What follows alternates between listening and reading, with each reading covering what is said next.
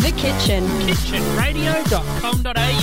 Madam, you work in IT, right? Yep. Have you ever assigned really weird names to projects that you're working on, like code names, like Oh, Not really. Uh, stuff in progress? Oh, just like a single word name? yeah, or anything like like some like some in joke. Well, like um, st- well, I have uh, one project I was working on for a little while was called Strati, which was like from registration systems. So it's Yeah. pretty boring names. is Yeah. most of them what I use, but um, not really, Not really? anything humorously funny. I'd say I'd say you may have to take hints from for the future reference. The CIA Oh yeah, this week, um, for those that didn't hear, WikiLeaks did a rather massive do- document dump online of all the operations and all that, and we could delve into it. But I'd bore you and I'd drive you off the show. you're boring me already. and I'd bore you, and you're an, and you're an IT guy.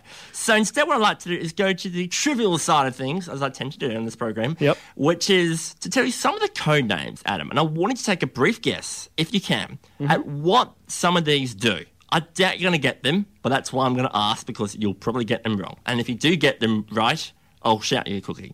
So there's one free cookie. here. Okay. There's one called, let's go with Ricky Bobby, as in Talladega Nights. All right, so what am I supposed to guess? What it does. Ricky Bobby. Ricky Bobby. Is it something to do with going up and down?